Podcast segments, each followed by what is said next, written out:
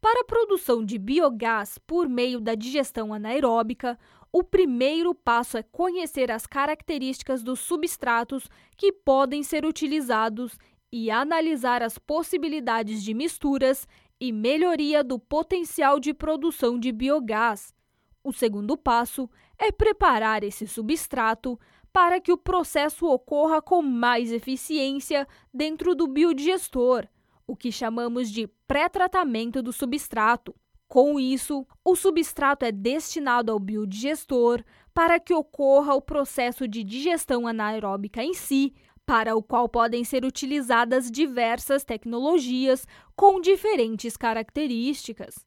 Pré-tratamento do substrato. Nesta etapa, o substrato que será destinado ao biodigestor precisa passar por processos de pré-tratamento na grande maioria dos casos. São processos que permitem retirar partículas grandes ou inertes, triturar, aquecer, misturar, entre outros.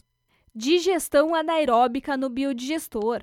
O biodigestor é um sistema ou tecnologia que proporciona condições favoráveis para que a degradação da matéria orgânica seja realizada por microorganismos em um ambiente anaeróbico, tratando os resíduos produzindo biogás e digestato, tratamento, armazenamento e transporte de biogás. O biogás é produzido de forma constante em condições normais de operação dos biodigestores.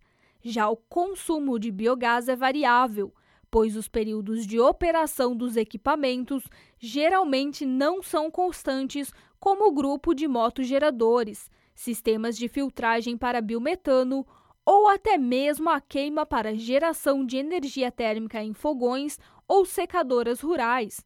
Sendo assim, é preciso armazenar o biogás a fim de evitar seu desperdício em intervalos de não operação do sistema de consumo, pois seu objetivo é suprir a demanda dos equipamentos visando a eficiência máxima do sistema para geração, seja ela elétrica, térmica ou combustível.